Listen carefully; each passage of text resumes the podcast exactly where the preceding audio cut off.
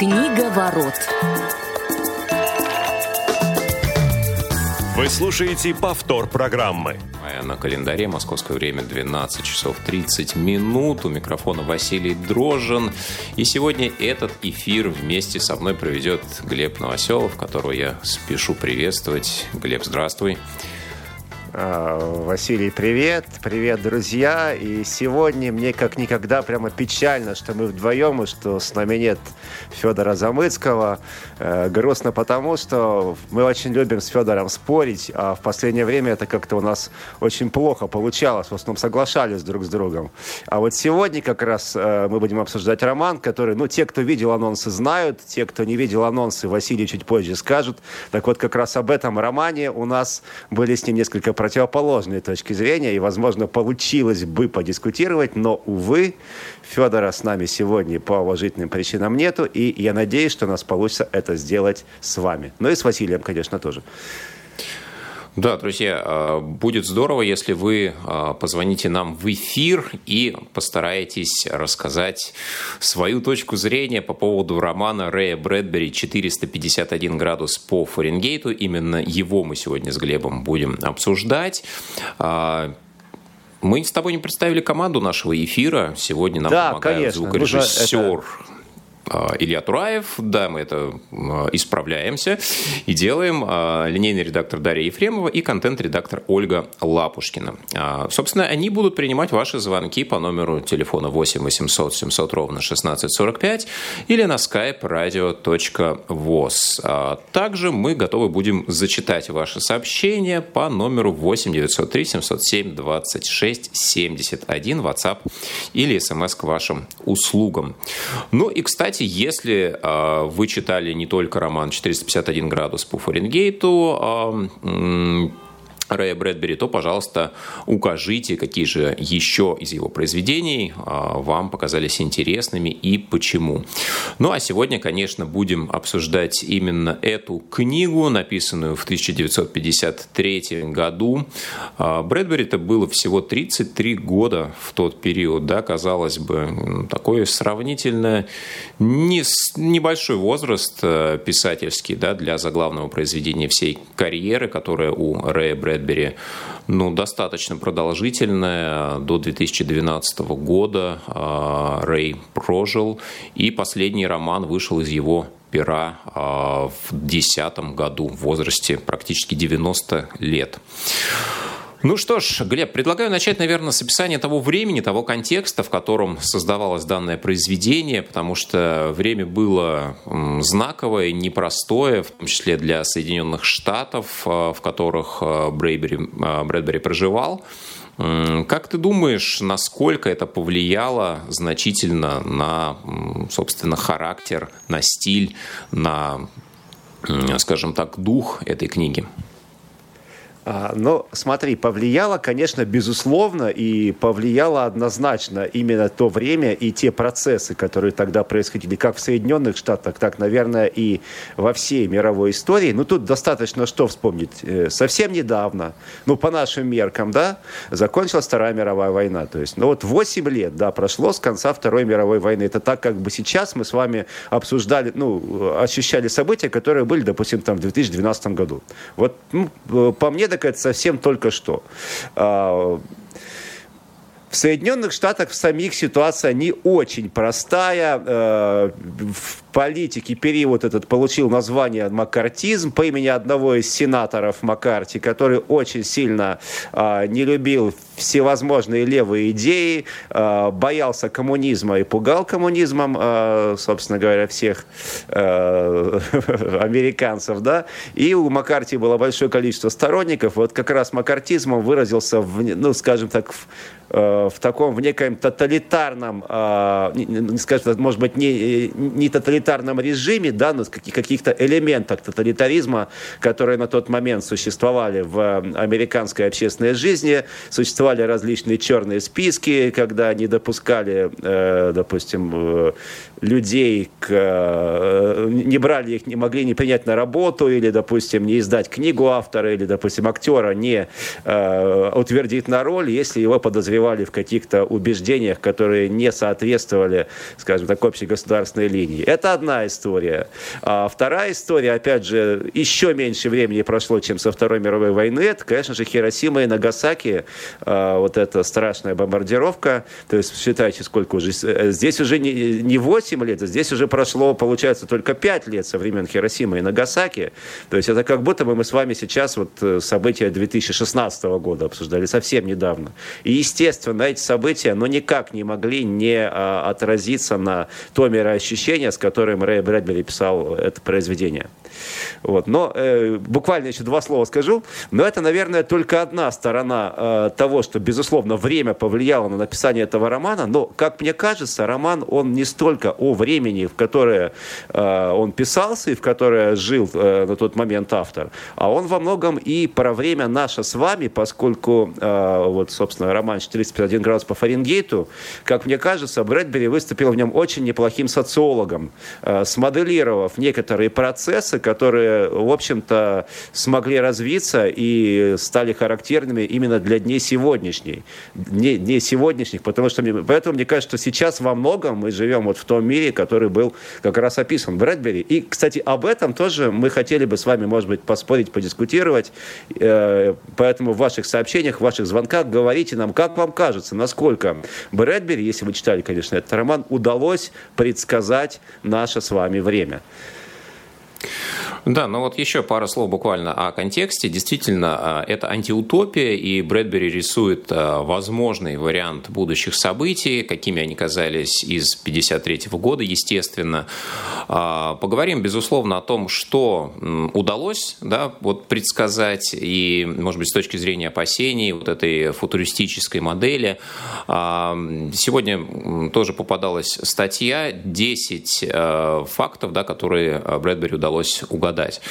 Но ты знаешь, мне кажется, что такая действительно смешанная у него получилась вот эта модель а, будущего мира. С одной стороны, это действительно такой тоталитарный строй, где сжигают книги, да, некая символичность, перекликающаяся, наверное, с нацистской, фашистской Германией, да, где сжигались книги. И с другой стороны, это такой мир потребления, это такая действительно уже а, в каком-то смысле Америка 50-х, которая направлена на индустрию развлечений, индустрию потребления. И, наверное, вот до какого апофеоза это все способно дойти, именно в этом а, тоже, наверное, как раз вот эта карикатурность этой будущей социальной модели. У нас есть звонок. Вот, ну, Дмитрий, ответ, здравствуйте. Да. Послушаем нашего радиослушателя. Здравствуйте, вы в эфире. Здравствуйте, это Дмитрий. Дмитрий. Области. Ну, я как раз и хотел сказать про эту книгу, что ну, у меня из Брэдбери она любимая. 456 по Фаренгейту. 451 градус по Фаренгейту. А, 451. А, Дмитрий, ну, вот как вы считаете, как вы считаете, что удалось автору предсказать? И удалось ли что-то предсказать из дней сегодняшних? Ну, что ну, про общество потребления он при... хорошо предсказал. Вот, ну, ну, то есть как... Э, то, что вот сама по себе это, эта идея сверхпотребления, да, что, собственно, главное веселиться, это сейчас для нашего общества очень характерно. Ну да. И я еще тебе бы хотел задать вопрос. А. Да, Дмитрий, он конечно. Не является род... Он не является родственником... Вы не являетесь родственником ну, известного летчика Новоселова?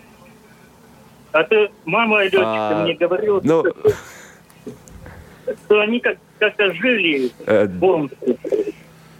Но, Дмитрий, спасибо за вопрос. Он, к сожалению, не имеет отношения к нашей сегодняшней теме обсуждения. Ну, хорошо, отвечу, да, являюсь очень дальним.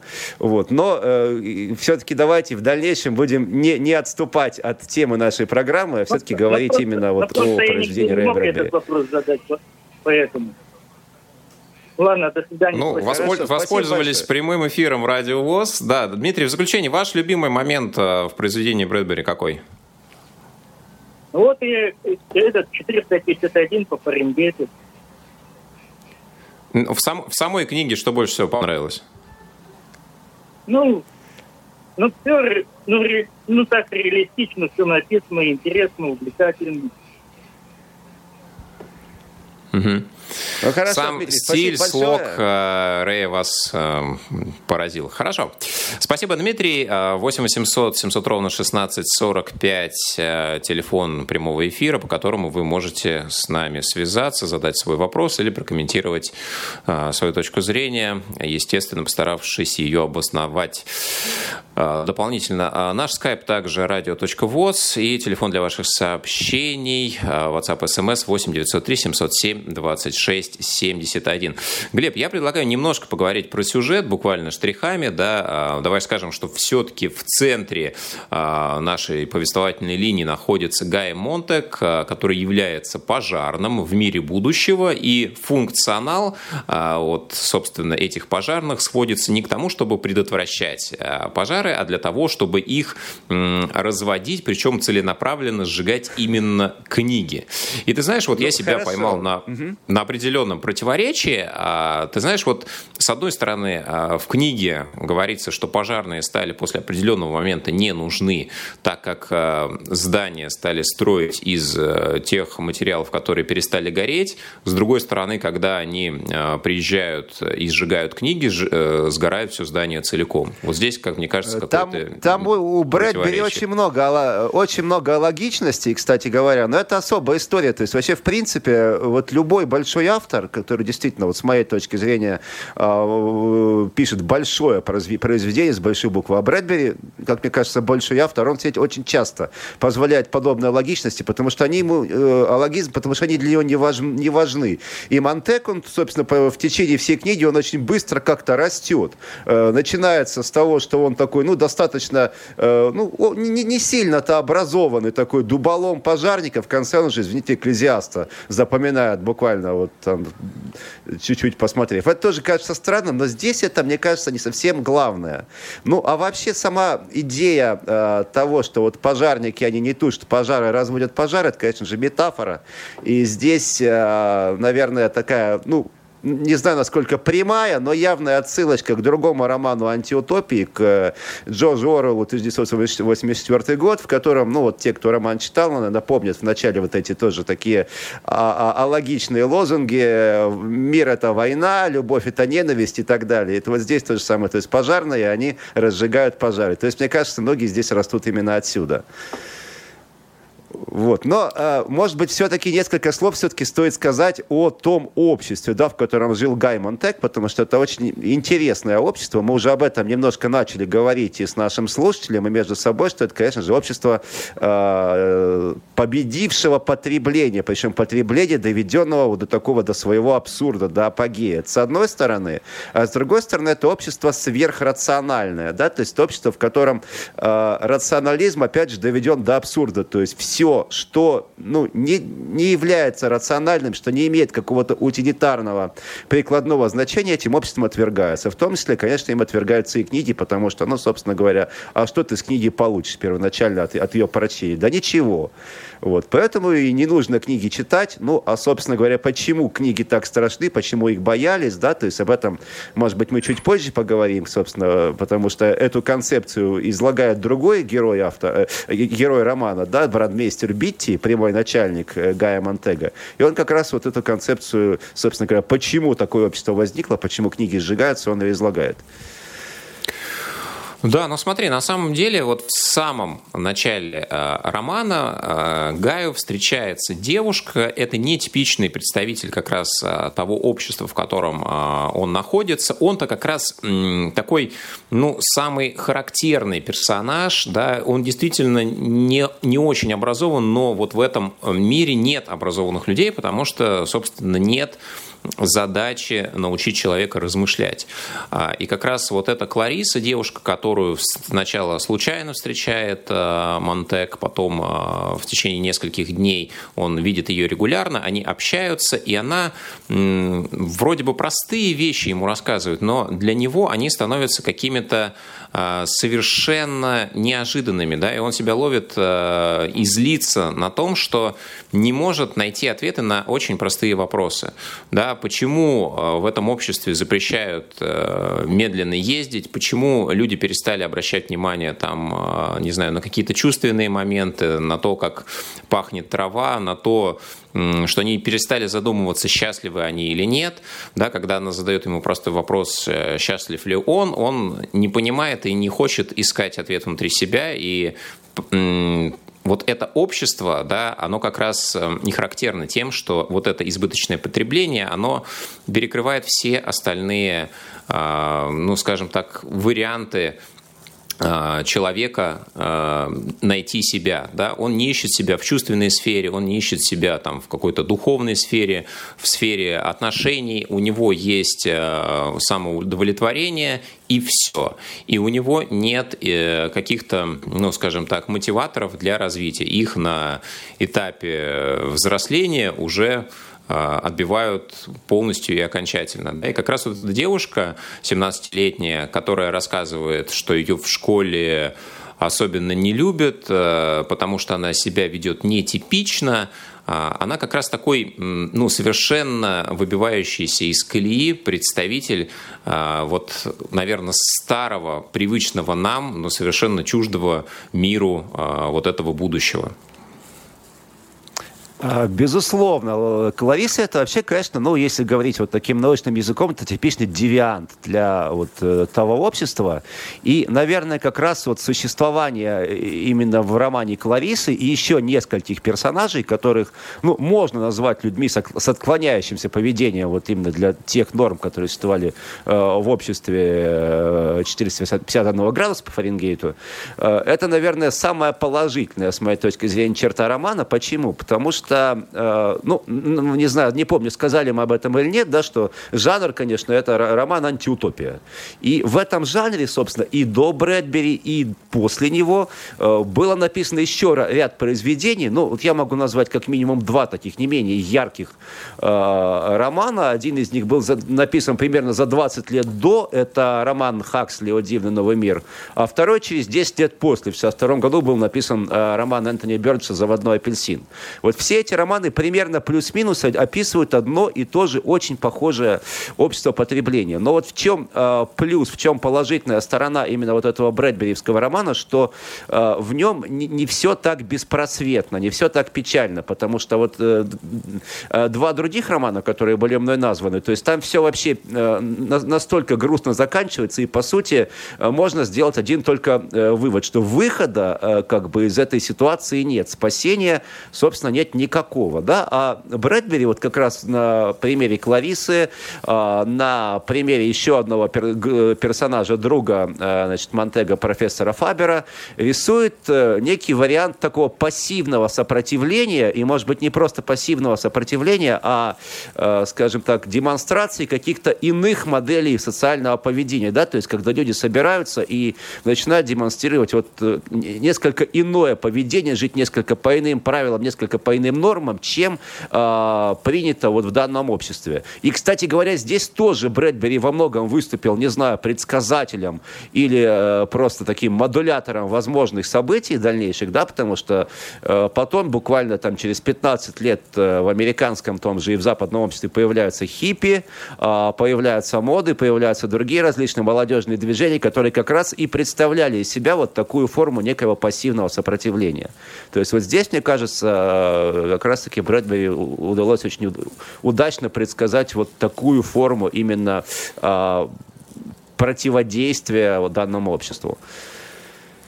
Ну, ты знаешь, мы уже э, давно анонсировали э, разговор о том, что удалось предсказать э, Брэдбери, что нет. Давай немножко прям штрихами пройдемся по тем моментам, которые мы сейчас можем узнать в 2021 году. Да, практически 60 лет прошло. Он описывает вот такие ушные раковины, с которыми постоянно ходит его жена Милдред, что затрудняет их общение. И, кстати, там вот в тексте месте фигурирует анекдот о том, что для того, чтобы узнать, что же сегодня на обед, мужу необходимо было сходить до ближайшего телефона и позвонить жене, потому что иначе она его не могла услышать. Ну, То есть люди перестают он просто общаться. мессенджера не предсказал.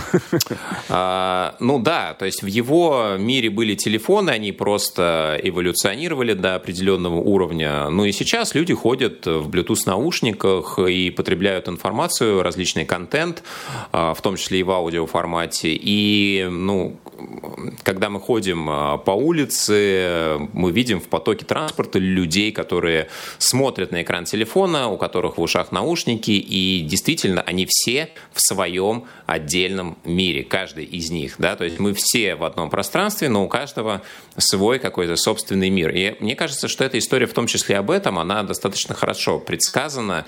И здесь э, вот э, люди, которые живут в одном э, доме, которые являются мужем и женой, в какой-то момент и Гай, и Милдред понимают, что они не могут вспомнить, где и когда они познакомились.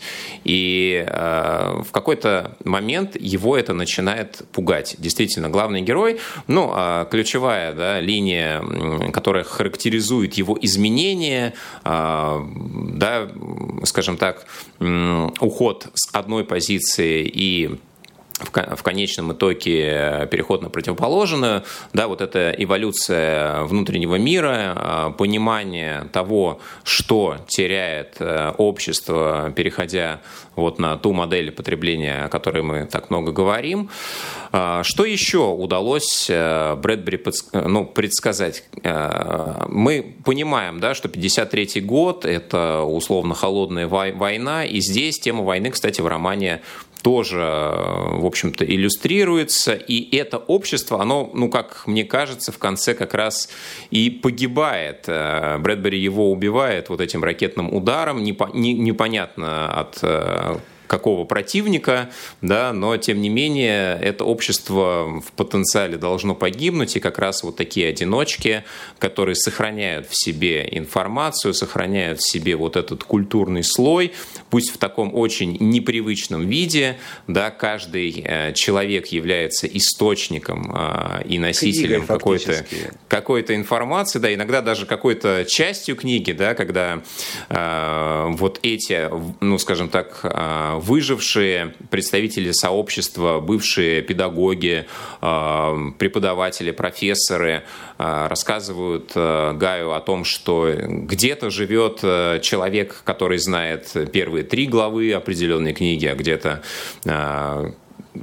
живут люди, которые знают оставшиеся части. Это очень символично, да, то есть вот эта культура, она разбита, и осколки разбросаны а, по разным частям, и им нужно будет потихоньку восстанавливать а, по частям, по кусочкам вот эту а, разбитую вазу, если хотите. Это, конечно, очень сложный процесс. Но такая ты знаешь, своеобразная картинка. Вот, честно говоря, я, читая роман, все равно себя ловил на мысли, что мне, ну, не знаю, исходя, может быть, конечно, из прочтения в нашем времени, ну, чего-то не хватает. Почему-то почему не верится вот э, в происходящее. Возможно, в 53-м это все воспринималось по-другому. А знаешь почему? Потому что это как раз-таки все в историческом контексте абсолютно. То есть вот давай по -по посмотрим на время. То есть с одной стороны Хиросима уже случилась, и, в принципе, да, все знают, что э, это страшно. Но бомбили-то они сами. А вот Карибский кризис еще не случился. То есть вот, вот тот самый для них, кстати, тоже это очень такой важный психологический момент для многих американцев. Когда э, жители штата вдруг сами осознали, что это может случиться и с ними.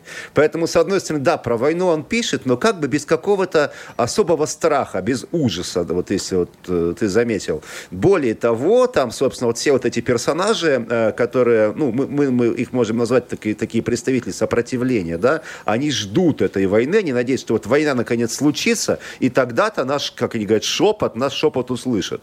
Вот. И это вот как раз вот состояние, вызванное вот именно вот этим периодом между Хиросимой с одной стороны и Карибским кризисом с другой. То есть, возможно, после Карибского кризиса они бы уже, э, ну, Брэдбери бы уже так не дописал, возможно. Э, здесь просто уже, конечно, какие-то мои э, умозаключения тоже, тоже, тоже пытаюсь говорить, если бы, да, но в данном случае это возможно так. Вот. Ну, а что касается, э, э, ну, я буквально скажу по того, что ему еще удалось предсказать. Вот все эти э, телешоу, да, бесконечные, когда там на нескольких экранах, на гигантских тут возникают все эти возни... развлекательные сериалы, родственники так называемые, ну, это что-то типа наших реаль... реалити-шоу, видимо. Но это же все вот буквально предугадано и описано то, что происходило в наше время. А, политические какие-то структуры, то есть это очень достаточно интересно описывает процесс процесс выборов, когда, а, значит, вот э, он общается с Милдред, ее подругами, когда они обсуждают президента и его соперника, что вот этот хороший, этот плохой, он говорит, да как же так? Почему вы, э, вы же ни того, ни того не знаете? Почему вы за них голосуете? То есть фактически люди голосуют за картинку. И надо сказать, что, э, может быть, не для всех, не для всех слоев да, нашего общества, но вот именно такое отношение к выборам, такое отношение к политике, оно тоже достаточно характерно. Ну и на самом деле а, очень много еще можно вещей таких. Да, слушай, ну и про, про, про Бити мы обещали тоже поговорить, и про то, почему же книги перестали нести ценности, стали опасными. Да, и вот, ну, кстати говоря, Бити это вообще особая история. То есть, когда э, Монтэг уходит, ну, можно сказать, на больничный, да, решает поболеть денек, чтобы обдумать все, что, все, что там происходит, э, с ним к нему приходит его начальник, брандмейстер Битти, и начинает ему рассказывать, почему, собственно, их мир стал таким. И главная идея в том, что, э, ну, того, что говорит Битти, что люди должны веселиться, они не должны страдать, они не должны, не дай бог, задумываться. И вот когда бродме, э, бродмейстер Битти не несколько раз говорит, что нужно веселиться, нужно радоваться, не нужно унывать. Но э, мне сразу почему-то вспоминается модная в последнее время фразочка «будь на позитиве». Да, ну что ж, друзья, у нас практически истекло время, а, поэтому вынуждены завершать нашу программу. Спасибо, что слушали нас сегодня. Глеб Новоселов, Василий Дрожин. Обязательно продолжим рассказ про антиутопии а, в следующих выпусках. До новых встреч в эфире Радио ВОЗ. Повтор программы. Книга ворот.